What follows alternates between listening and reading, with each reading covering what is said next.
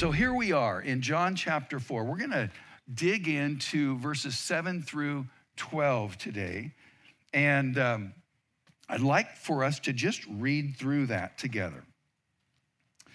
Beloved, let us love one another. Let us love one another. For love is from God, and everyone who loves is born of God and knows God. The one who does not love does not know God, for God is love. And by this, the love of God was manifested in us, that God has sent his only begotten Son into the world so that we might live through him. In this is love, not, not that we loved God, but that he loved us and sent his Son to be the propitiation for our sins. Beloved, if, if God so loved us, we ought to love one another. No one has beheld God at any time. If we love one another, if we love one another, God abides in us, and his love is perfected in us. Lord, we ask that you would illumine your word this morning, that you would teach us by your Spirit all that you desire for us to understand. Help us not miss a single nuance, Lord. That's our prayer in Jesus' name.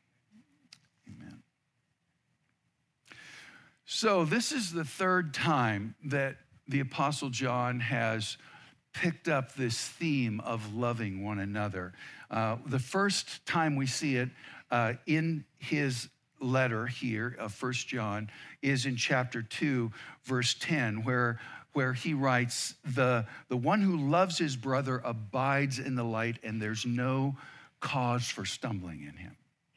The second time is chapter three. You can just turn back probably one page, maybe it's across the page in your Bible, verse 11. Uh, For this is the message which you have heard from the beginning that we should love one another. Same message. Um, and now, here in toward the end of chapter four, the apostle begins to unpack more specifically what this idea of loving one another is really all about. And, and he, uh, he gives us a strong encouragement. The word is exhortation. And no, we don't use that word a lot in our vernacular, in our everyday language, do we? Um, but it basically means um, a, a strong encouragement, maybe including a kick in the pants maybe a, uh, a reminder, a prodding, if you will, of, of uh, our will to engage in, in something more. And that's kind of where, where the Apostle John is at. Uh, we see it in verse 7 right away. Uh, let us love one another. And then he moves in verse 11 to, I think, what we could call um, an ethical imperative, a stronger encouragement yet. Now, what is an ethical imperative? We talk like that every day, don't we? Well, think about ethics. Ethics is, is a standard of behavior. It has to do with being on a straight line, being upright. And, and that ethical, ha, that word ethical has to do with how we act. Now, an imperative is something that says you must, you have to, you cannot avoid doing this. This is an absolute must.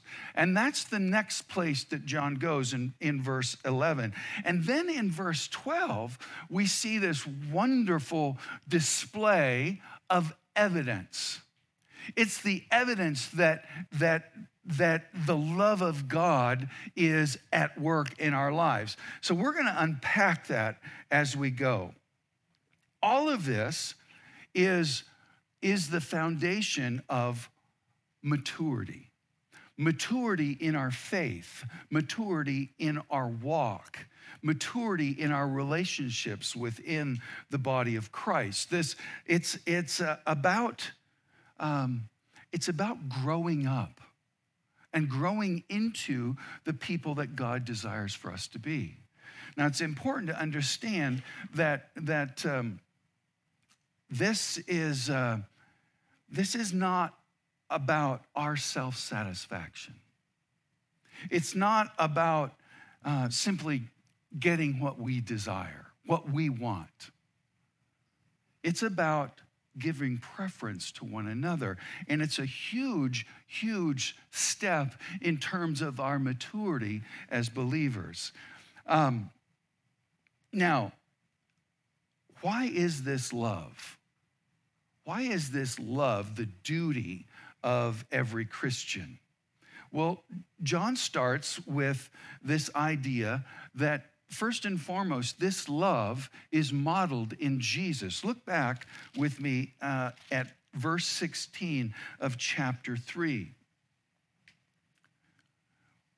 He writes, We know love by this, that he laid down his life for us, and we ought to lay down our lives for the brethren. He begins this understanding of what this love is by unpacking the fact that it is self sacrificial love. Now, he goes on in verse 8, 8 and also 16 of chapter 4 here to describe the fact that God himself is love. It's his identity. And then in verses 10 and 11, he's, he unpacks the fact that God has expressed this love in Jesus himself. And then in verse 12, he goes to this just incredible length to suggest, yes, to teach us that God continues to love in and through us. Now, we have to um, kind of ask the question why does John feel it's so important to talk so much about loving each other? Why do you suppose that is? He's, he's, he's speaking, yes, indeed, to the first century church, but he's speaking to us as well. Why does he go to such length? Yeah, God is love, absolutely. It doesn't come natural, it's a supernatural love. And it is something that we have to intend to do. You see, he's doing so. He's giving us this strong exhortation, this kick in the pants, if you will, because we don't do it. We don't do it on our own. We don't do it naturally.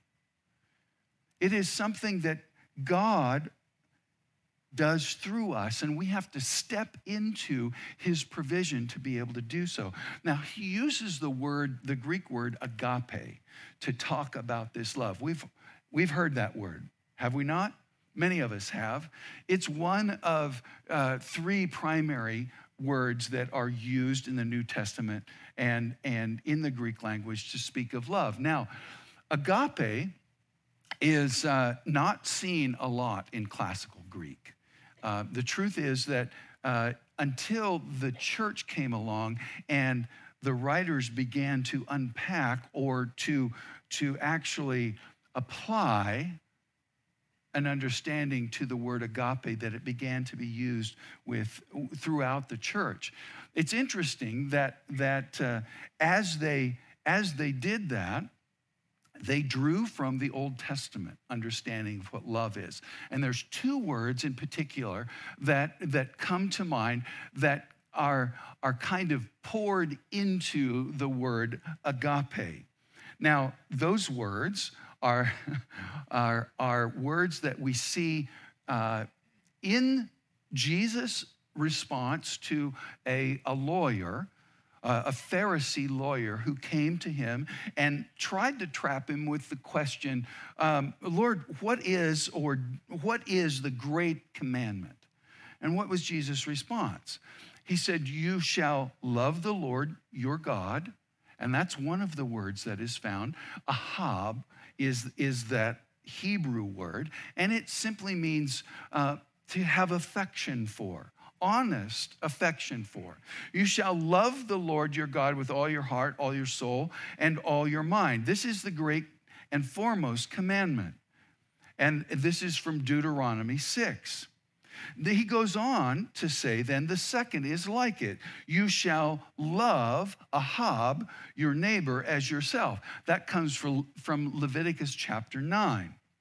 Now, in Deuteronomy 7, just one, uh, a little bit further down from that original quote, you shall love the Lord your God with all your heart, soul, and mind.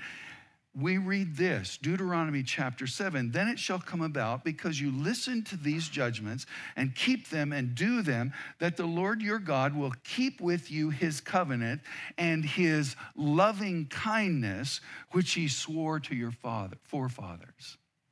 That word loving kindness is the, the Hebrew word chesed. It has, I love that word, don't you? Chesed. Just say it, just for fun. Chesed. Yeah. It, it means uh, it's covenant love, it's committed love, it's, it's a love decision. And I believe that the, the Apostle John is writing this word love, now agape, with these words in mind. Um, that, that scripture goes on.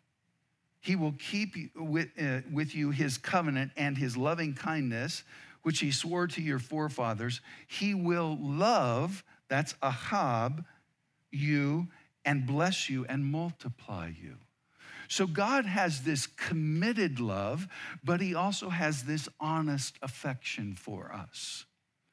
And that is what the Apostle John pours into this word, agape. Let's, let's look very specifically, verse 7. Beloved, let us love one another, for love is from God. You see that connection? It's all about God's love. And everyone who loves is born of God and knows God. The one who does not love does not know God, for God is love. And in the in verse 7, he, he begins with this um, uh, beautiful it's kind of a uh, it's kind of a rhyme if you will.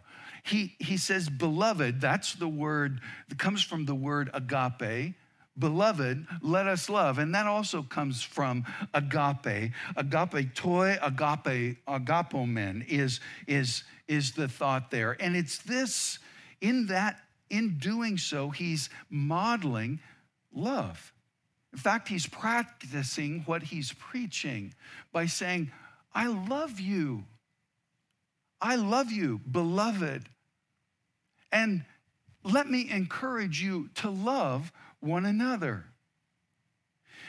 And John's first argument for um, this admonition to love is based on the nature of God. It, look at it. He states it twice. For love comes from God in verse 7, and because God is love in verse 8. For love is from God. The meaning is very clear. It has its origin in God. God is the source of love. And everyone who loves is born of God and knows God.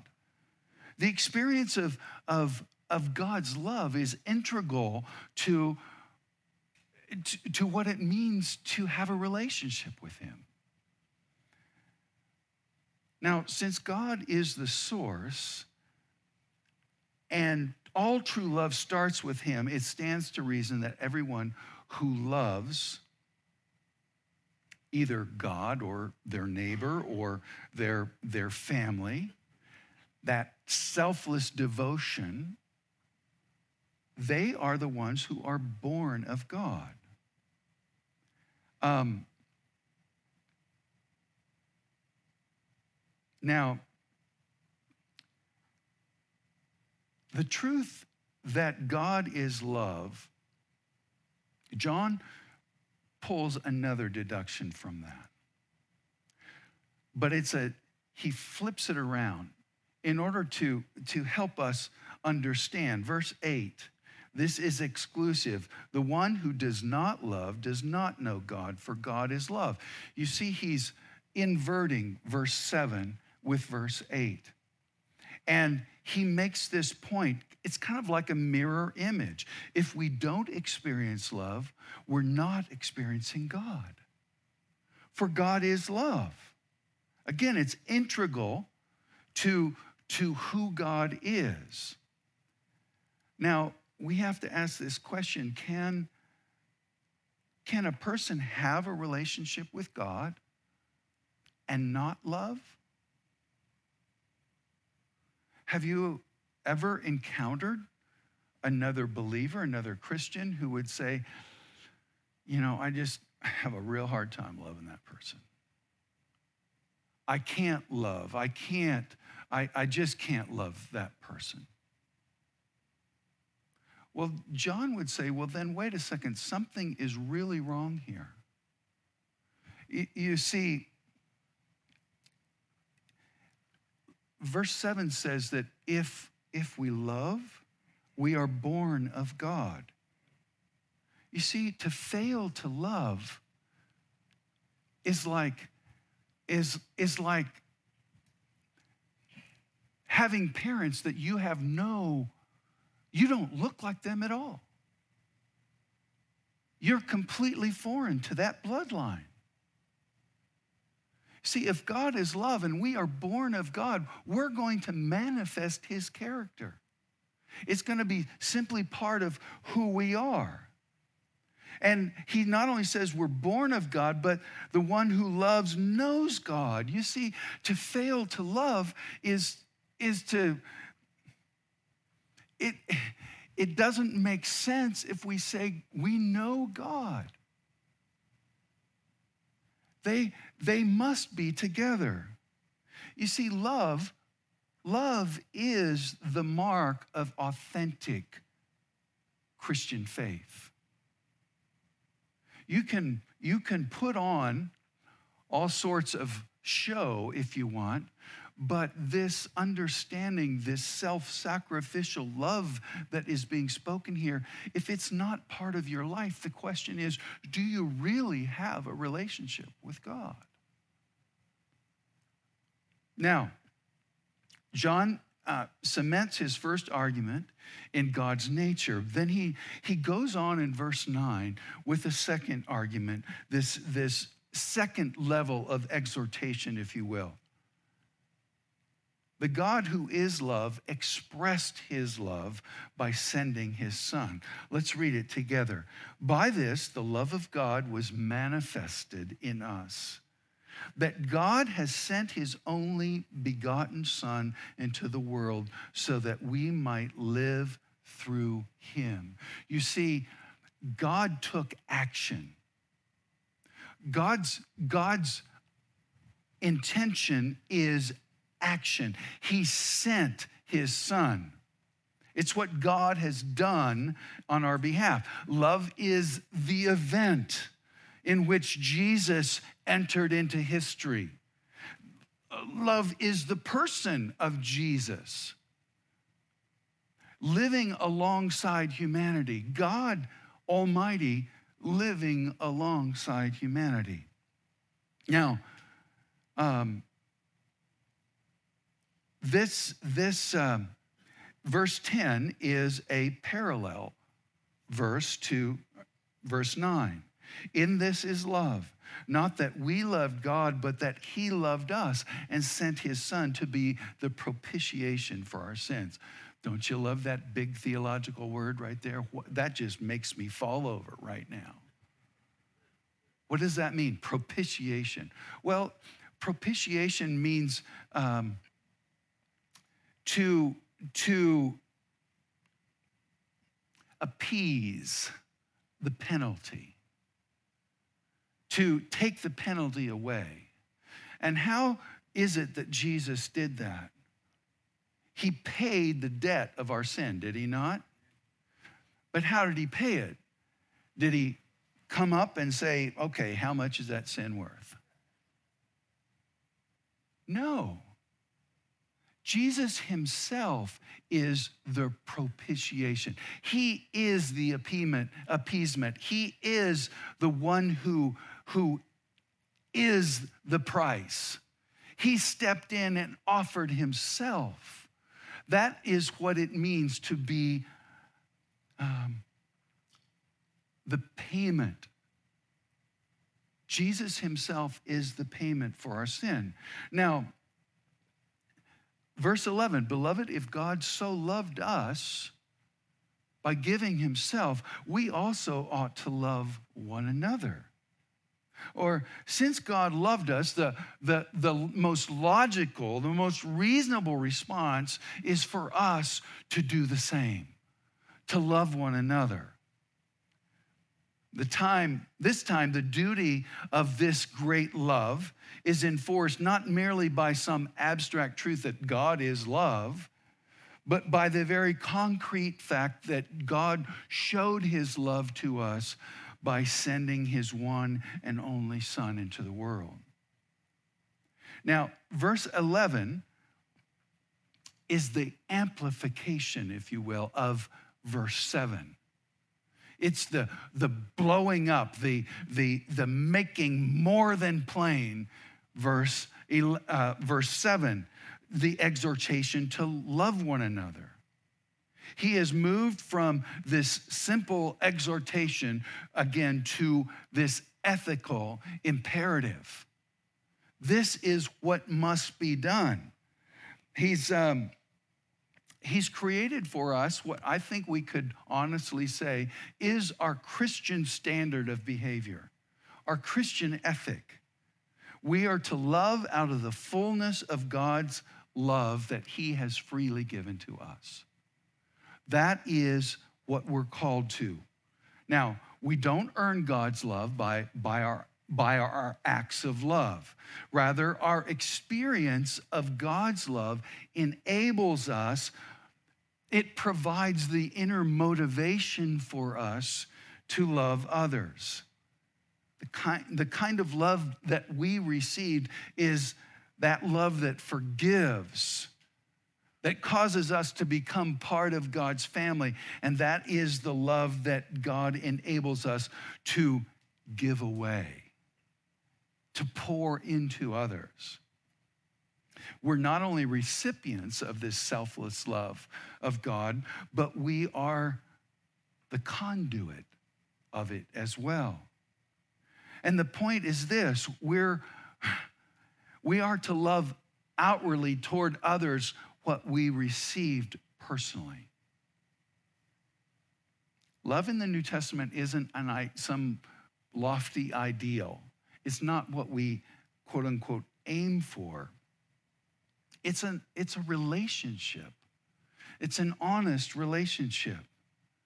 Um, and it's dynamic, it's growing. And, and this is also the sense of this, this, this thing that John is saying we must do.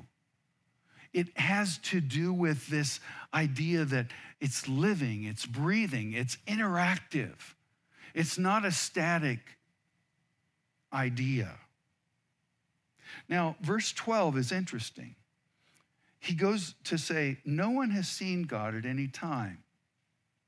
If we love one another, God abides in us, and his love is perfected in us. Love is perfected in us. That's interesting, isn't it?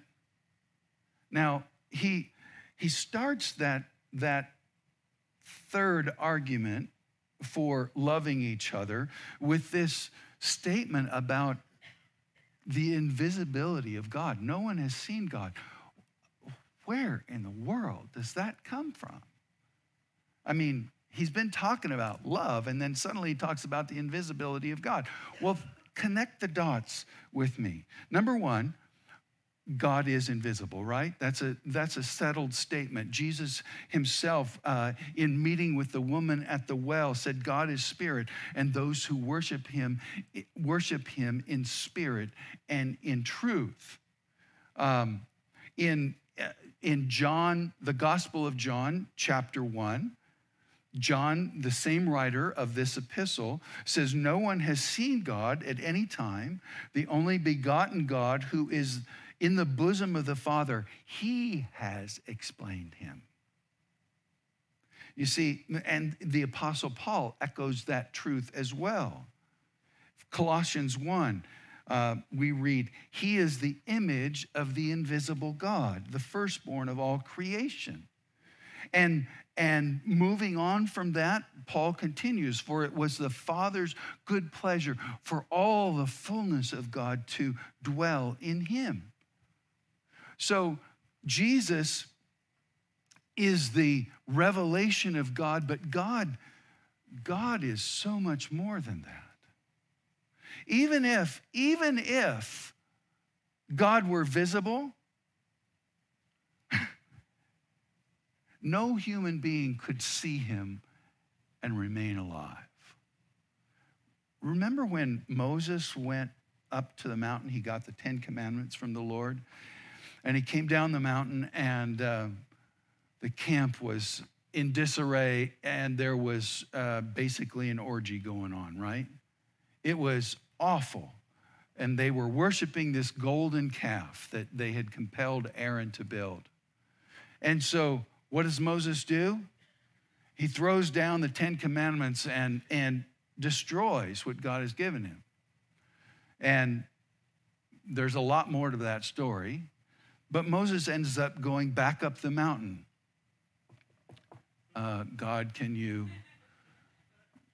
can you redo the Ten Commandments for me? I got kind of irritated and they're destroyed now. So here we have Moses interacting with God. And in that moment, Moses says, I pray you, show me your glory.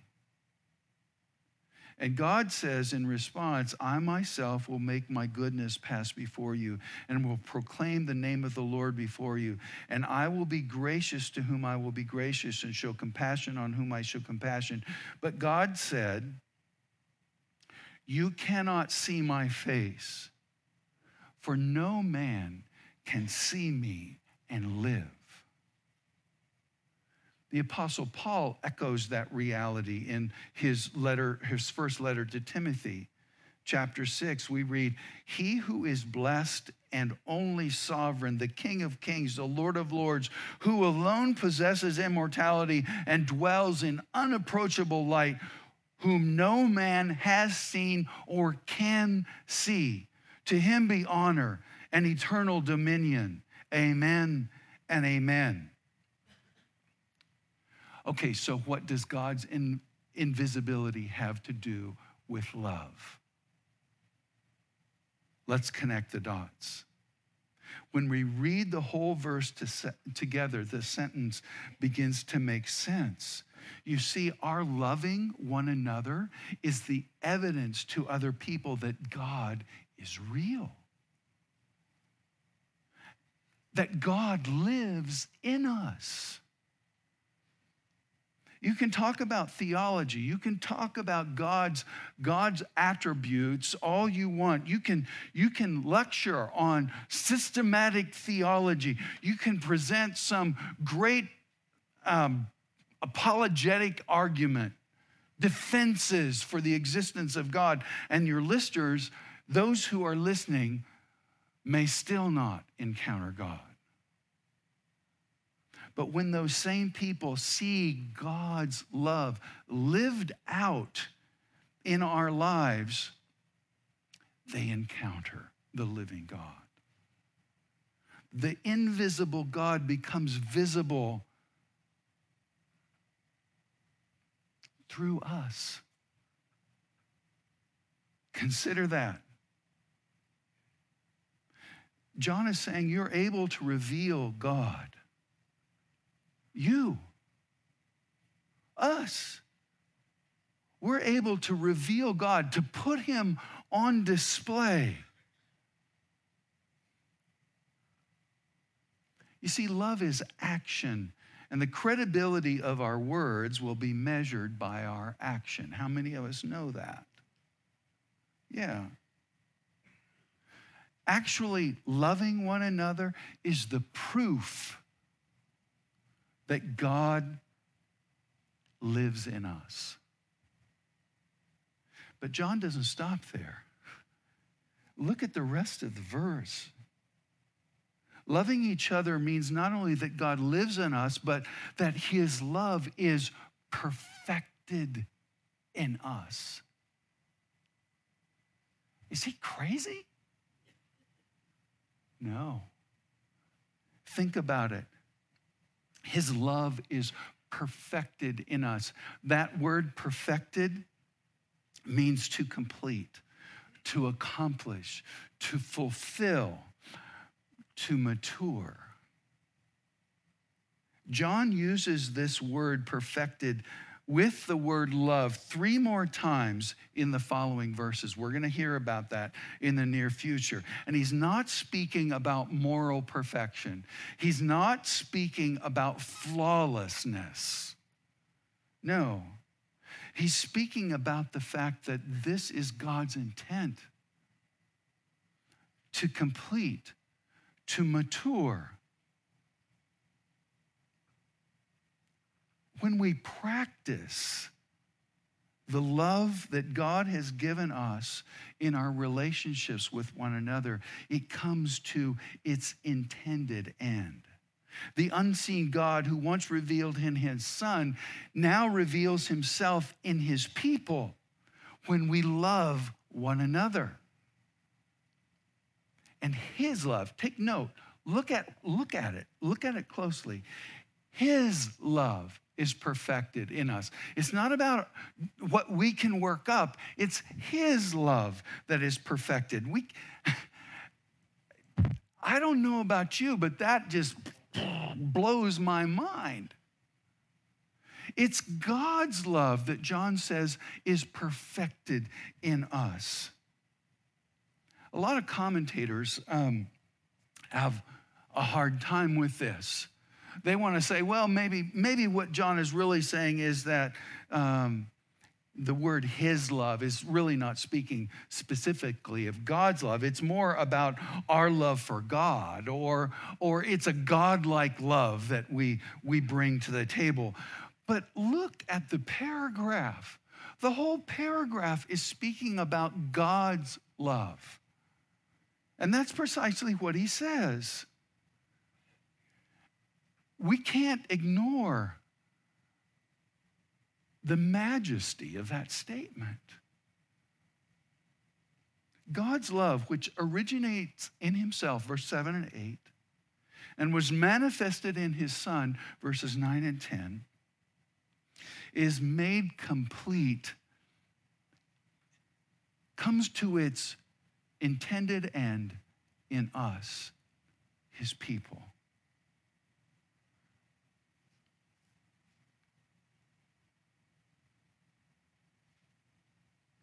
God's love is perfected, it's completed when it's reproduced, when it's reproduced in us and among us. God desires, think about it, God desires that we would be like him. And we're never more like him when, than when we are loving others.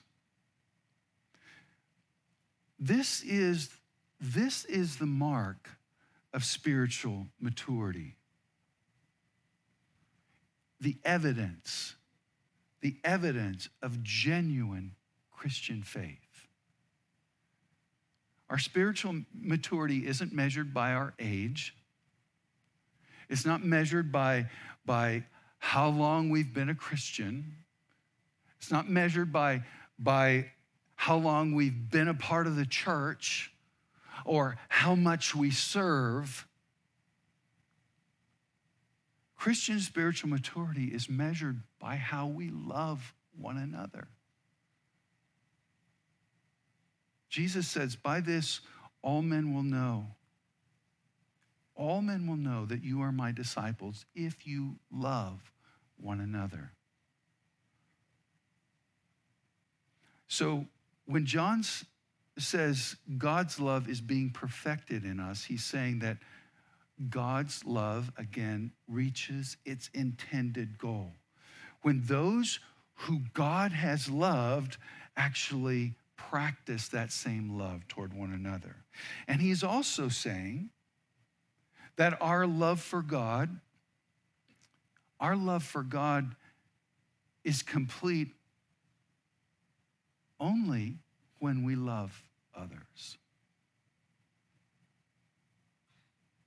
Did I really say that?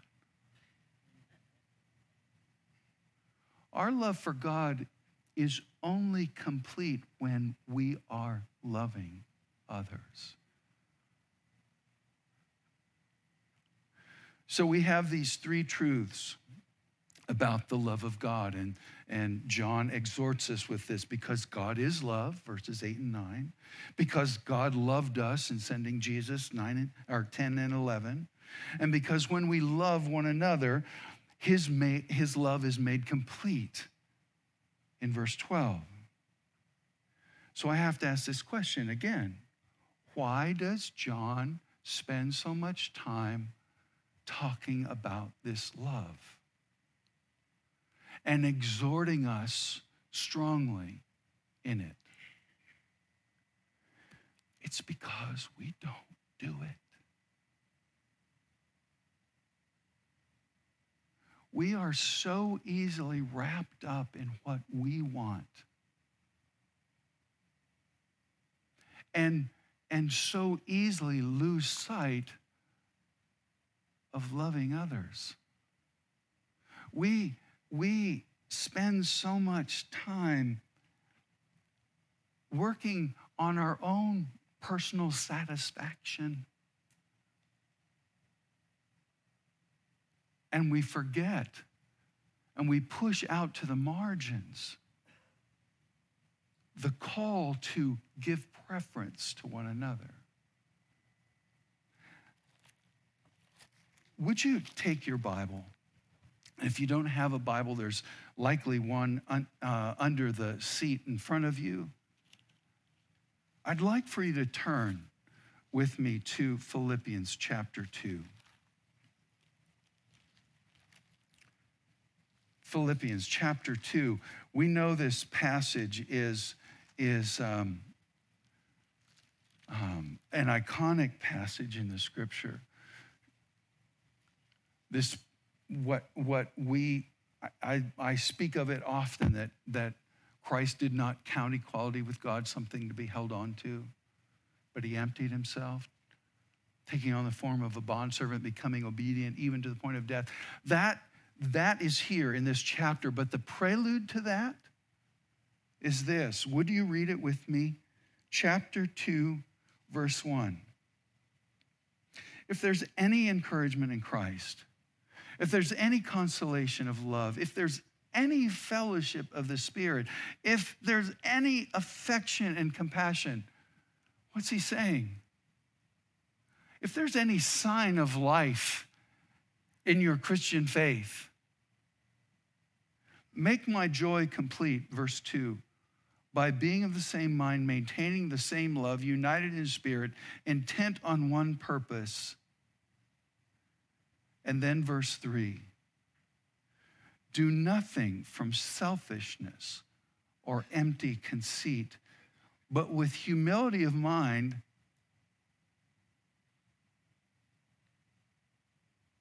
let each of you regard one another as more important than himself. Verse 4 Do not merely look out for your own personal interests, but also for the interests of others.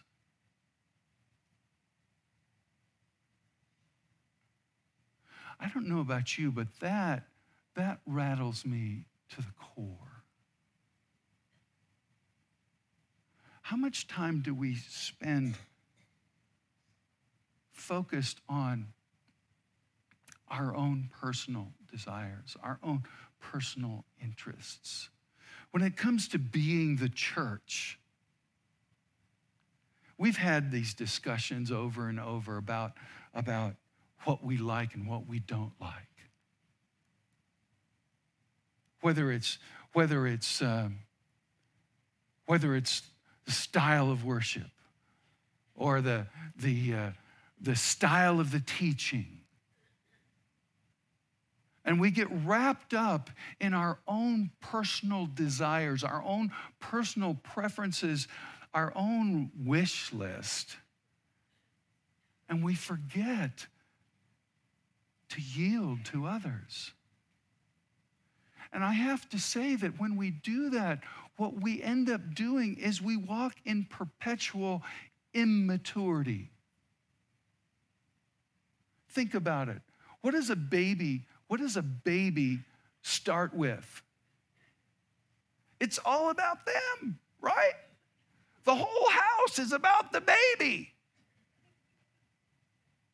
And as they grow up, as they grow up and, and move into adolescence, it's still all about them. And it's one emotional drama moment after another. But we're called to walk in maturity. And it's not about us. Uh, turn with me to the left over to Romans. Romans chapter 12. Paul unpacks in Romans 12 this the, the understanding of how the body is to work and the, the gifts that God gives to the church. And then in verse 9, verse 9, he writes, chapter 12, verse 9. And I'm asking you to turn to these because if they're not highlighted in your Bible, you need to highlight them. Let love be without hypocrisy. What would hypocritical love look like?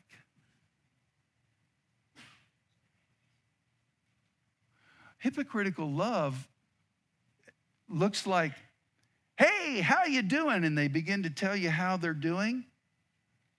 And you say, well, great, regardless of what they say, and we'll see you later. Hypocritical love doesn't take time to actually connect.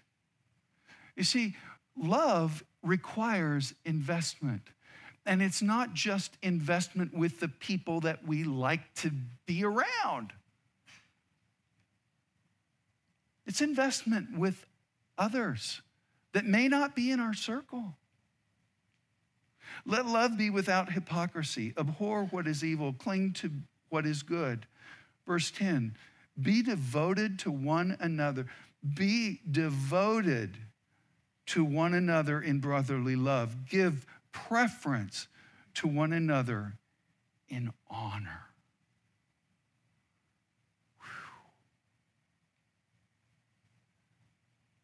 And finally, let's turn to 1 Corinthians 13. You know this chapter well. It is, um,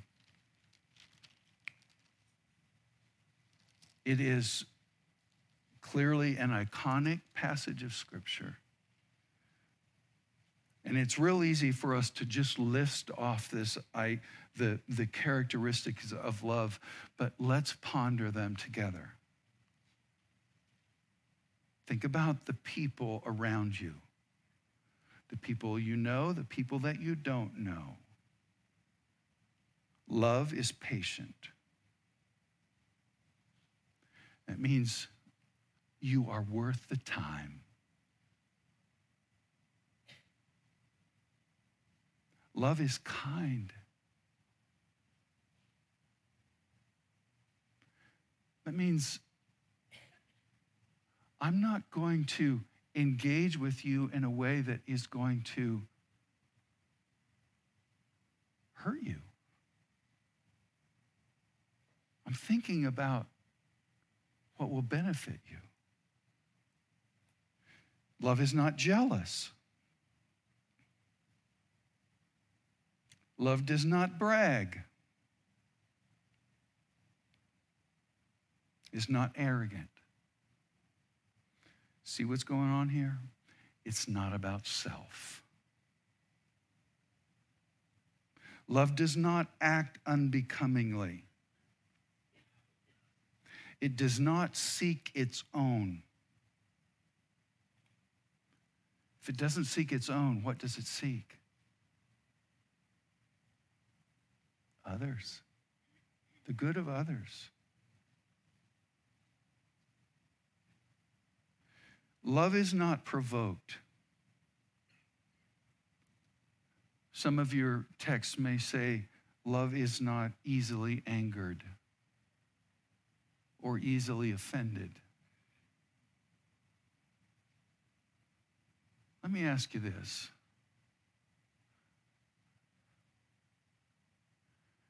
How many of us, and maybe friends that you know, have made big changes in your lives because you were offended?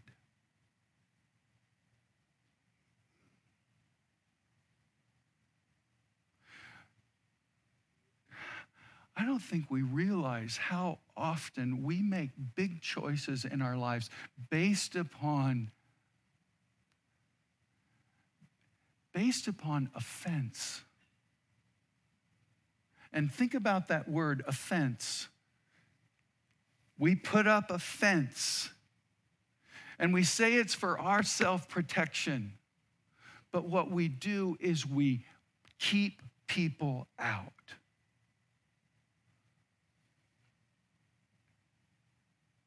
Love does not take into account a wrong suffered.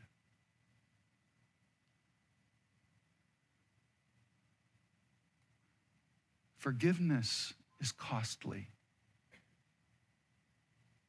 but essential. Love does not rejoice in unrighteousness, but rejoices with the truth. Love bears all things, believes all things, hopes all things, endures, endures all things. Love never fails. Skip down to verse 11. And I'm going here because the Apostle John says, Love is perfected or completed, brought to maturity in us. You see, we are expected to grow. We're not expected to be in perpetual immaturity.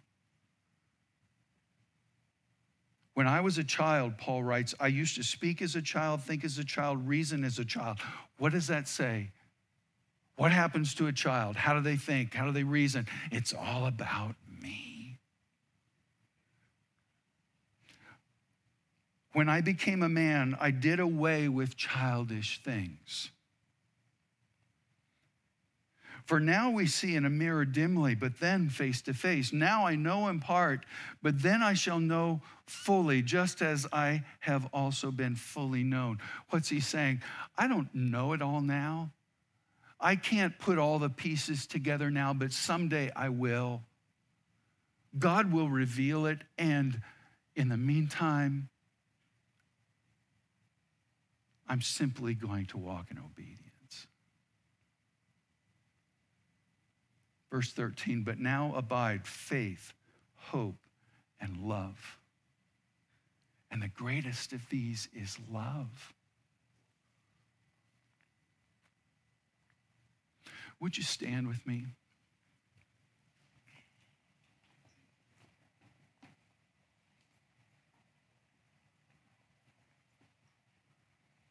Going to ask the worship team to come, and as they come, we're going to sing a song that I hope will simply be an invitation to our hearts. Because what is at stake here is allowing ourselves, not allowing ourselves, to be, to be intentional in allowing Jesus to make his presence known in our lives. Let's pray together. Lord, this exhortation is um, it's piercing. It's piercing for all of us. And I pray, Jesus, that by your grace and in your mercy, you would, you would put the specifics together for us. We've spoken in generalities here this morning in many respects, but every single one of us knows that there are specific places in our lives where we can move away from ourself and begin to love others as you have loved us. We ask by your Spirit that you would speak to us. And Lord, that what the result would be would be Jesus more clearly seen in our lives, more clearly revealed in our behavior. Lord, not just what we not not just what we do as a compulsory um, response of guilt, perhaps, but an honest affection poured out to others and a committed love that will not walk away. Give us Jesus.